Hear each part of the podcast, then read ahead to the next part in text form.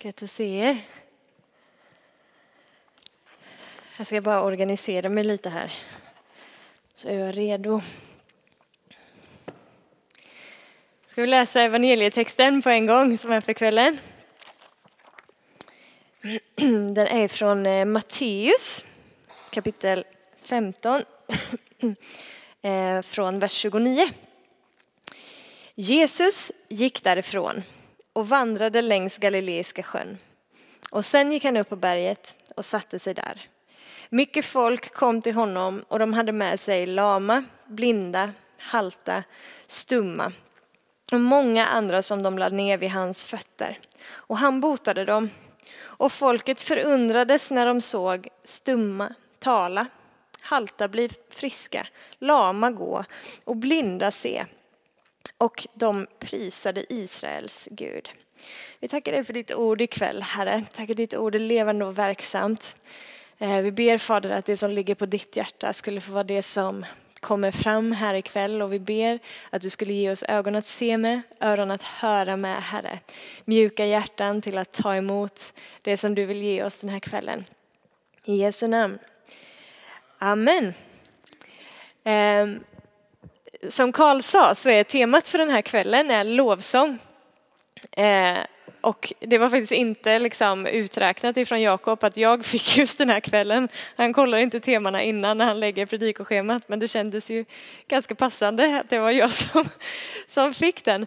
Men i alla fall, när jag såg att det var den här texten så bara, varför hela friden har de valt den här texten eh, från Matteus när, när temat är lovsång. För det är liksom bara en liten pyttesnutt precis i slutet som säger någonting om lovsång. Tack Jenny. Um, så då bara, okej, okay, Gud, vad gör jag? Vad gör jag med detta liksom? Vad är, vad är essensen? Vad fångar jag in av just den här versen? Eh, och som alltid då när, man, när jag får en given text så som jag ska predika över så börjar jag kolla vad står runt omkring. Liksom. Vad är kontexten? Bara för att få någon slags helhetsbild. Alltså sammanhanget lär oss så mycket många gånger än att bara liksom plocka en, en lösryckt vers. Eh, och då när jag läste från början i kapitel 15 Eh, eller liksom börja backa mig bakåt. Så först läste de näst intilliggande verserna innan och sen bakåt så, så inser jag att den här texten är liksom insprängd i ett sammanhang som handlar om tro. Eh, för i verserna innan här så läser vi om eh, den kananeiska kvinnan som faller ner inför Jesu fötter. Hon går efter Jesus och hans lärjungar eh, och ropar liksom och säger Herre förbarma dig eh, över min dotter. Och Jesus säger liksom att jag är till, till, de, till hedningarna först och främst. Jag är sänd till Eh, Israel, jag är sänd till judarna. Men den här kvinnan liksom står på sig, ger, ger sig inte liksom, utan hennes hjärtas tro säger att Nej, men Jesus, det som du har, det som, det som du äger, det som du är, det kan också komma mig till del och jag ger mig inte. Och sen så står det att Jesus förundras över hennes tro. Backar man ytterligare lite i samma kapitel eh, så talar Jesus till fariseerna och de skriftlärda. Eh, för de kommer till honom och de är upprörda och säger varför bryter dina lärjungar mot fädernas stadgar? De tvättar inte sina händer innan de äter. Eh, och Jesus blir upprörd och säger varför bryter ni Guds bud till förmån för era fäders stadgar? Och sen så säger han så här. Eh, jag tror kanske att jag fick med de verserna någonstans. Om inte så läser jag de här för er. Det är från Matteus 15, vi kan läsa från vers 1. Sen kom några fariseer och skriftlärda från Jerusalem fram till Jesus och frågade varför bryter dina lärjungar mot de äldstes stadgar? De tvättar inte händerna innan de äter. Han svarade dem, var själva mot Guds bud för era stadgars skull. Gud har sagt, hedra din far och mor och den som förbannar sin far eller mor ska straffas med döden. Men ni påstår att om någon säger till sin far eller mor, det du kunde fått som hjälp av mig låter jag istället bli en tempelgåva. Då ska ni inte hedra sin far eller mor. Ni upphäver Guds ord för era stadgars skull. Hycklare! Jesaja profeterade rätt om er. Detta folk ärar mig med sina läppar, men deras hjärtan är långt ifrån mig. Deras vördnad för mig är meningslös, för lärorna som de lär ut är människobud.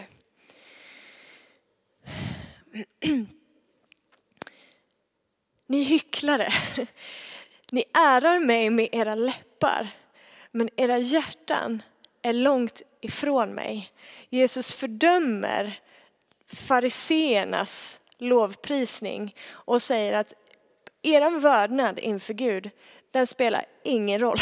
Den är inte välbehaglig inför Gud för att era hjärtan är långt ifrån. Det här är bara era läppars eh, tomma bekännelser. Um, så det Jesus på något sätt betonar här, eh, när han säger så, är att er lovprisning, alltså ärar Gud, det handlar om relation snarare än om ett yttre regelverk. Ni tror att ni gör rätt liksom för att ni, man ska inom citationstecken göra så här. Men om era hjärtan är långt ifrån, då är det liksom värdelöst. Så det handlar om, om relation. Sorry att jag är lite kraxig. Så även lovs alltså, vi lovsjunger ju varje gudstjänst liksom, och vi avsätter tid för, för tillbedjan. Ehm, och vi tror på det, vi värderar det av många olika anledningar. Men våran lovsång och tillbedjan kan också bli ett religiöst beteende. Det kan också bli ett religiöst maner. Liksom. Det blir en, en invand eh, bara kristen handling, liksom. att vi är vana vid att det här ska vi göra, liksom.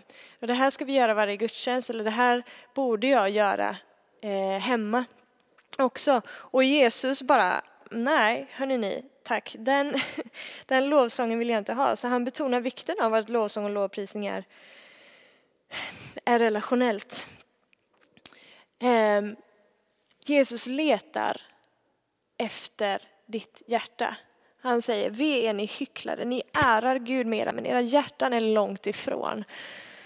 Det lär oss att han söker hjärtat, han är ute efter ditt hjärta. Och läser vi från eh, Johannes evangeliet kapitel 4 när Jesus möter den samaritiska kvinnan vid brunnen eh, ni är säkert bekanta med den berättelsen, många av er i alla fall. Men hur som helst, hon har ju ingen aning om först vem han är. Men så, så pratar de ett tag. Hon inser att han nog är Messias och hennes spontana, liksom, hennes ryggmärgsreaktion är då att hon börjar prata om tillbedjan. Eh, och Jesus snappar upp i den tråden. Och så säger han till henne, jag tror, eh, vers, jag tror vi fick med dem där kanske, eh, vers 23 och 24. Det kommer en tid, och den är redan här, när sanna tillbedjare ska tillbe Fadern i ande och sanning. Sådana tillbedjare vill Fadern ha. Gud är ande och de som tillber honom måste tillbe i ande och sanning. Han säger inte här, sån tillbedjan vill Fadern ha. Utan han säger sådana tillbedjare vill Fadern ha. Alltså han söker inte först och främst handlingen. För handlingen intresserar honom inte om den inte är kopplad till ditt hjärta. Om det inte finns tro knutet till det här. Alltså om det inte finns en reell dimension av detta så är inte han intresserad av tillbedjan. Men tillbedjare vill han ha. Och han gör det så tydligt för den här kvinnan, liksom, hon som har varit helt bara lost i livet liksom och gått igenom jättesvåra grejer. Att Fadern söker dig och mitt på hennes liksom brustnaste plats i livet så inbjuder han henne att komma och relatera hjärta till hjärta med Fadern själv. Så han söker tillbedjare och inte tillbedjan.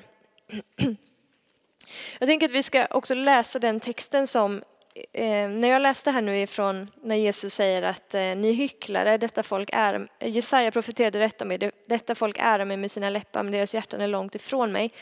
När han säger det så citerar han en text som eh, Jesaja då har, har eh, talat. Så jag tänker att vi ska läsa det också och få med oss i det sammanhanget. Eh, och då börjar vi i vers eh, 13 i, i kapitel 29. Ja, vad bra vi hade den där. Herren har sagt, detta folk kommer nära med sin mun och ära mig med sina läppar, men håller sitt hjärta långt ifrån mig. Därför är deras vördnad för mig bara ett inlärt människobud. Se, därför ska jag än en gång det här fascinerar mig, se. Därför ska jag än en gång göra underbara ting med detta folk. Underbara och förunderliga. De visas vishet ska förgå och de förståndigas förstånd ska förmörkas.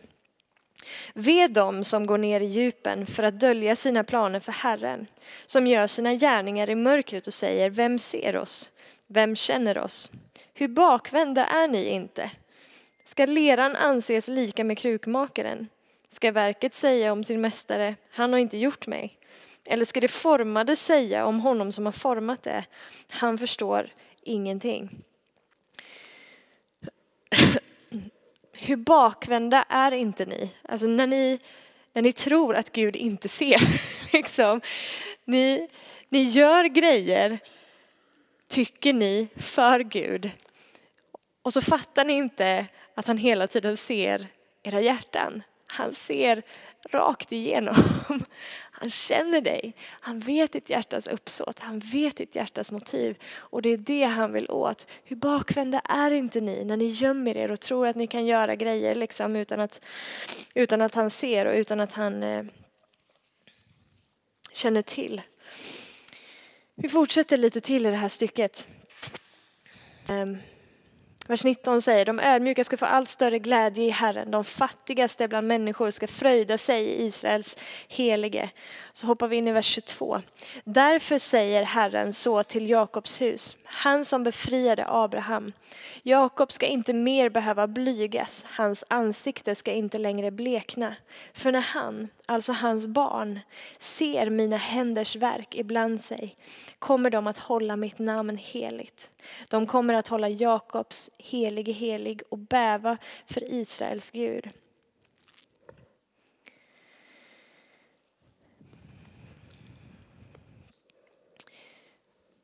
Guds respons och karaktär är alltid att visa sig bland sitt folk.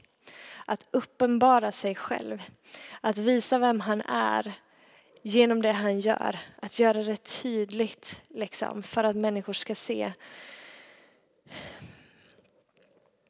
Och jag vet inte om vi hade just den versen, men som vers 19 sa här, att de ödmjuka, de ska få allt större glädje i Herren. De ska se och de ska fröjdas. De som har ögon att se med, de ser och de fröjdas och de glädjer i honom. Gud rör sig. Det är hela tiden uppenbart liksom, ibland oss. Har vi ögon att se med så att vi fröjdas. För när vi, säger den här texten, när vi ser hans verk ibland oss, när vi ser hur han rör sig bland sitt folk, så kommer de att hålla hans namn heligt. Det vill säga, Hans namn är det som de vördar. Hans namn är det som vi tillskriver värde. Hans namn är det som vi håller högt. Med andra ord, det är honom vi tillber. Det är den naturliga responsen på att man ser vem Gud är och hur han verkar ibland oss. Och det här, nu ska jag knyta det här till dagens evangelietext som vi var inne på då i Matteus 15. För det här tror jag är vad som händer eh, i Matteus Eh, 15 av de här verserna som vi läste.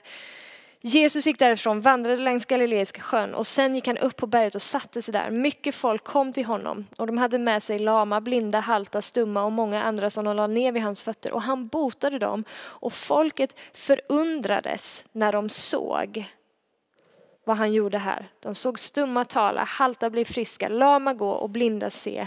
Och de prisade Israels Gud.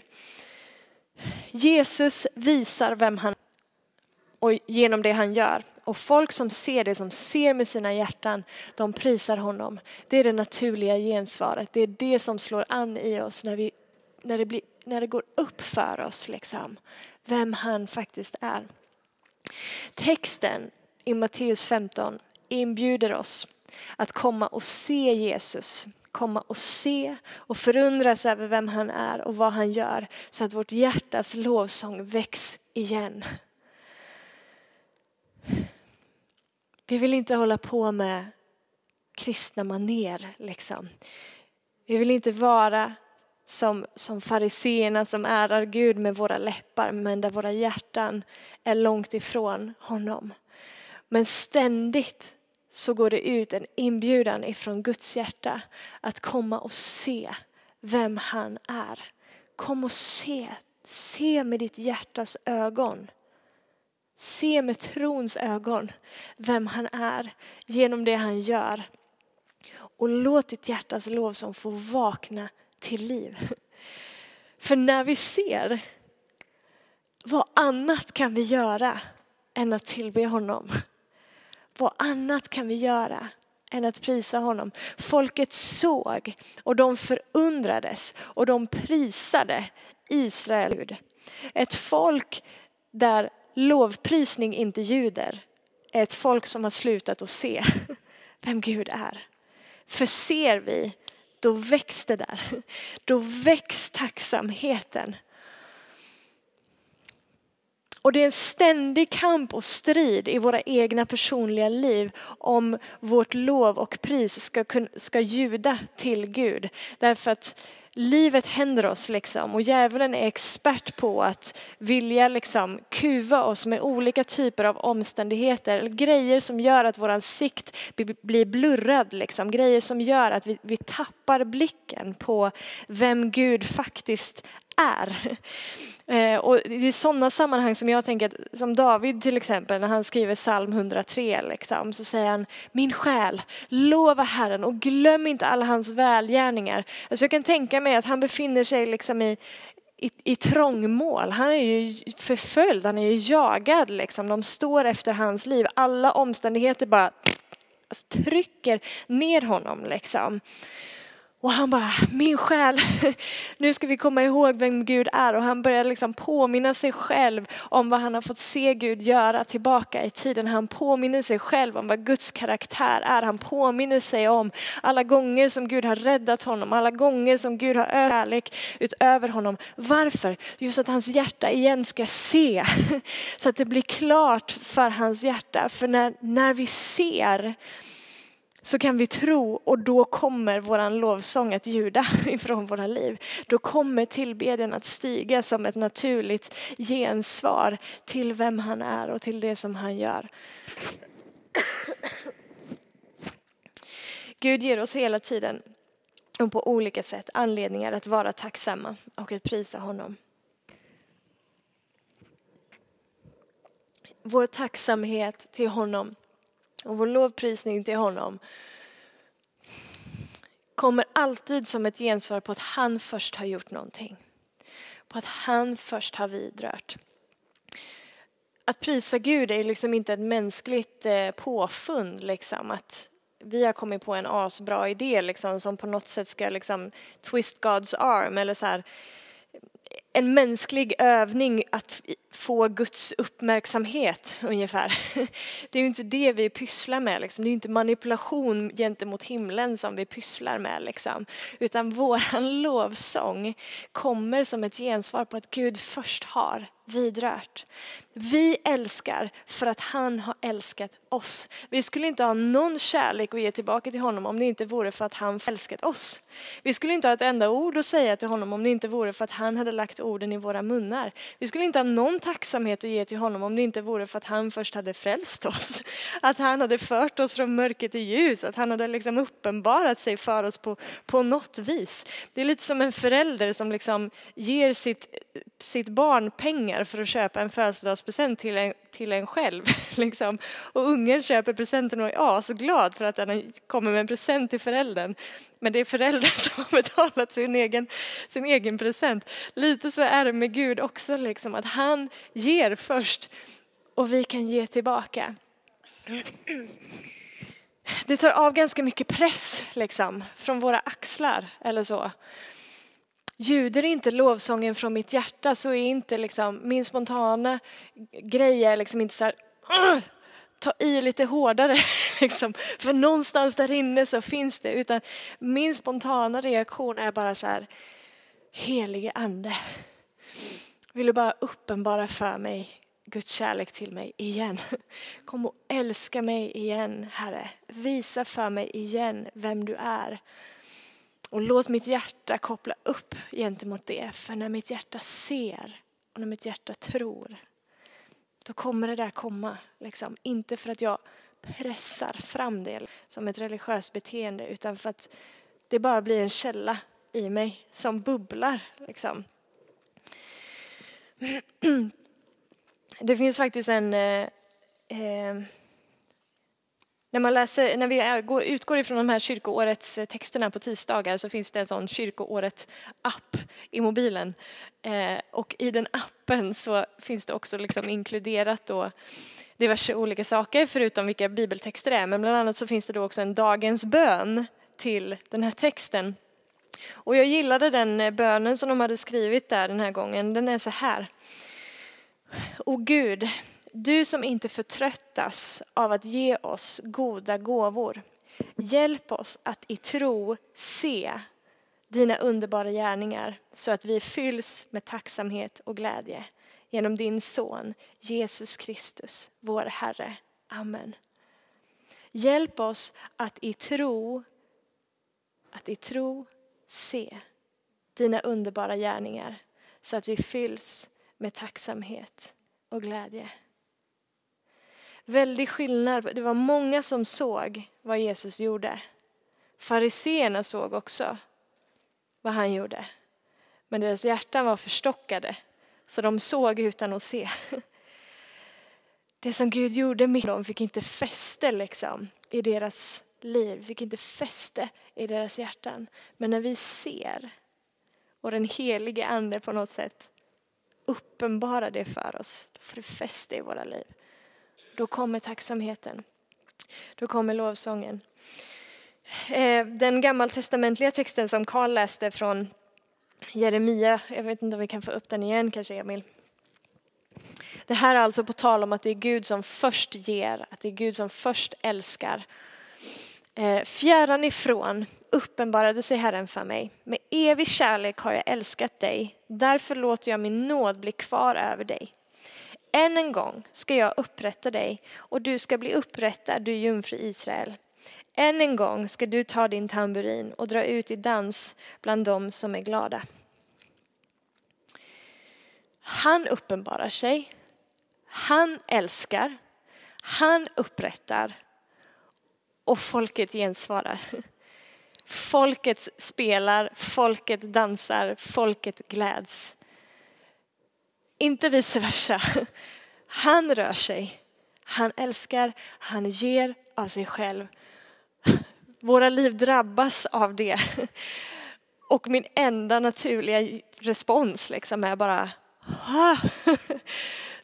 Gud, tack för att du är den du är. Så länge mitt hjärta ser så finns det inget stopp på den lovsången som kommer ifrån våra hjärtan. Hur länge har jag predikat nu? 24 minuter.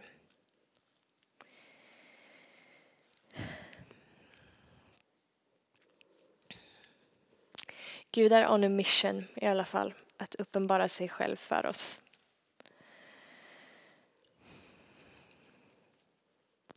Hans hjärta och längtan efter att visa för dig vem han är är större än ditt hjärta och längtan efter att se det.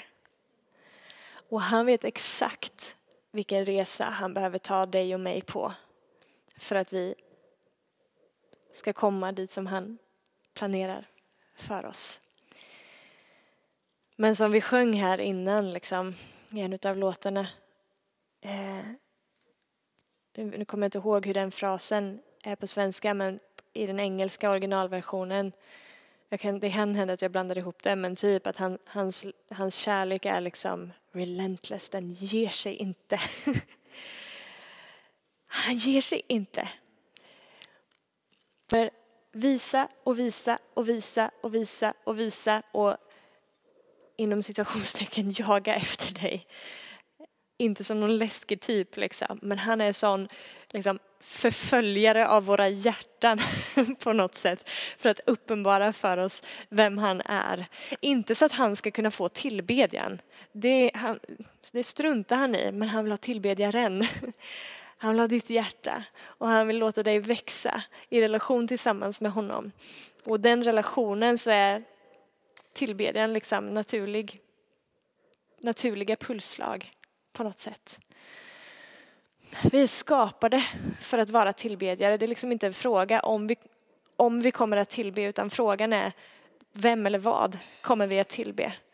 För vi skapade i Guds, i Guds avbild. Liksom. Gud är utgivande i sin natur. Gud älskar i sin natur och han har skapat oss med förmågan att kunna älska, att kunna ge oss till någonting. Så det ligger liksom i vårt DNA. Så vi kommer att tillbe.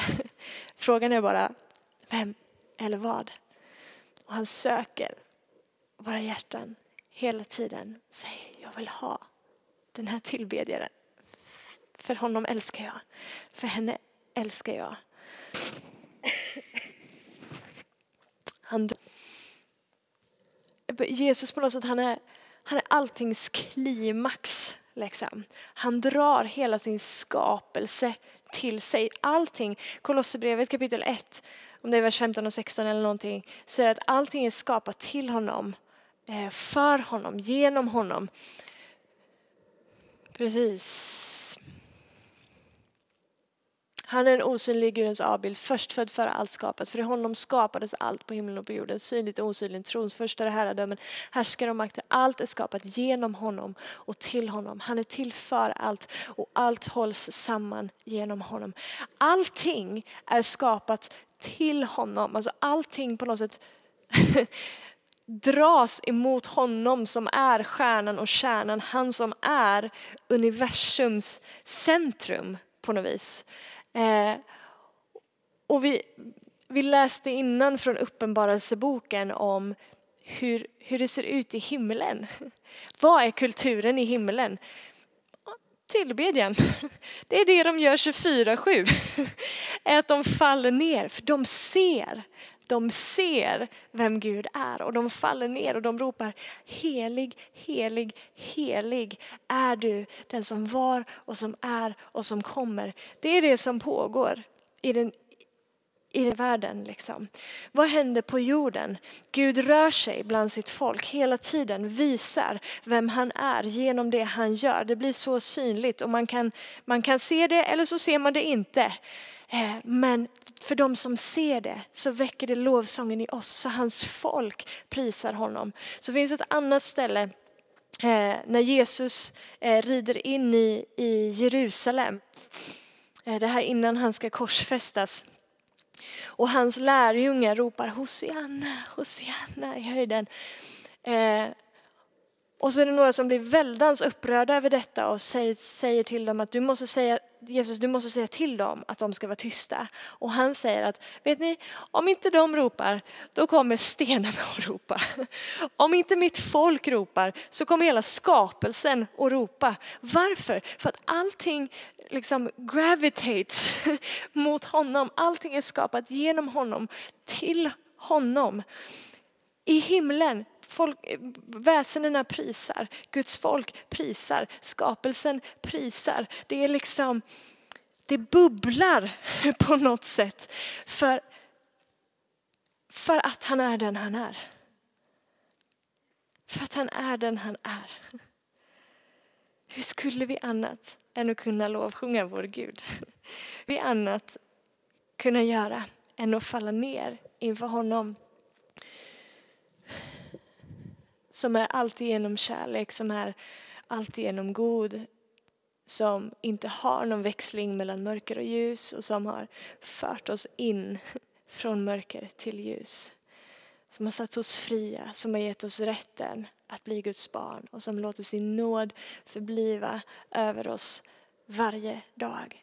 Som varje dag andas sitt liv in i oss, som varje dag leder oss, som varje dag drar, sig, drar oss till sig själv. Det finns inget annat naturligt gensvar. Det är det mest naturliga för en lärjunge. Att uttrycka tacksamhet, att uttrycka lovprisning till Gud för den han är. Den mest naturliga responsen. Och om det inte ljuder ifrån våra liv så är det för att vi har slutat att se. Och då ber vi, helige Ande, öppna våra ögon igen så att jag ser. Det som än har blurrat min sikt nu, det som har velat tysta, det som har velat kuva, hålla tillbaka, det av livets omständigheter som har trängt mig liksom, och som har gjort att jag tappat bort liksom, på min insida vem Gud är. De har gjort att min gudsbild har blivit skev och krokig här. Kom och visa mig helige Ande. Måla Kristus för mig igen så att jag ser. Fullständigt prestationslöst, fullständigt kravlöst. Ingen, ingen liksom piska ifrån Gud att om du inte prisar mig nu, då min sann. För jag vaknade och hade en dålig dag idag så jag behöver att du prisar mig för att det ska bli bra igen. Nej.